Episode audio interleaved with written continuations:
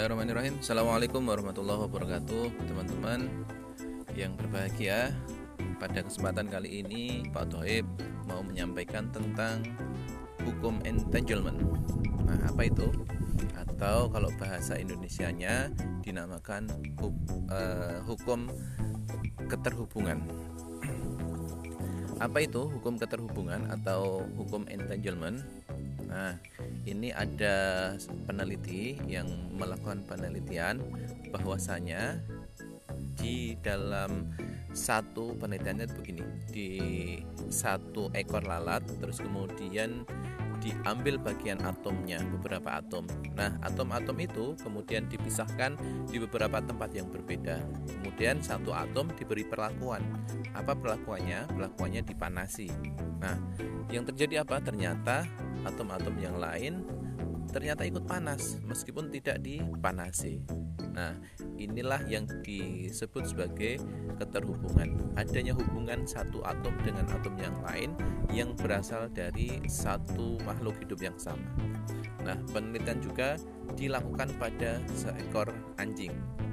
Nah, seekor anjing, tepatnya dua ekor ya, karena yang satu induk, yang satu anak.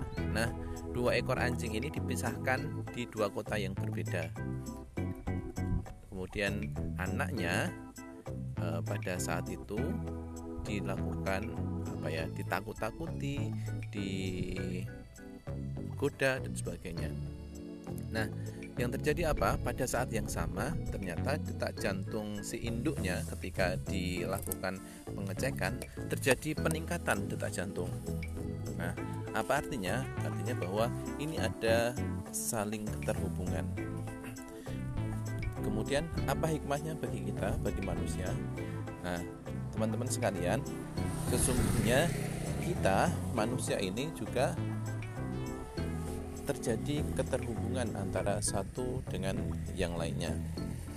Maka di dalam Al-Qur'an surat Al-Isra ayat ke-7 disampaikan A'udzubillahi In ahsantum ahsantum li anfusikum wa in asatum falaha. Jika kamu melakukan kebaikan, maka kebaikan itu sesungguhnya untukmu sendiri. Tapi jika kamu melakukan keburukan, keburukan itu pula untukmu sendiri.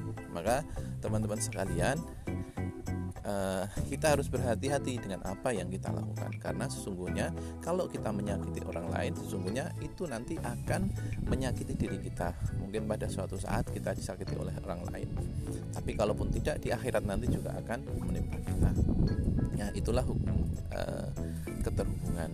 Maka kalau kita ingin menjadi baik maka baikilah semua orang yang kita kenal Jangan sampai kita berbuat buruk kepada orang lain, karena sejatinya kalau kita berbuat buruk kepada orang lain, sama halnya kita akan berbuat buruk pada diri kita, pada kehidupan kita. Demikian yang saya sampaikan pada kesempatan hari ini. Semoga bermanfaat. Terima kasih. Assalamualaikum warahmatullahi wabarakatuh.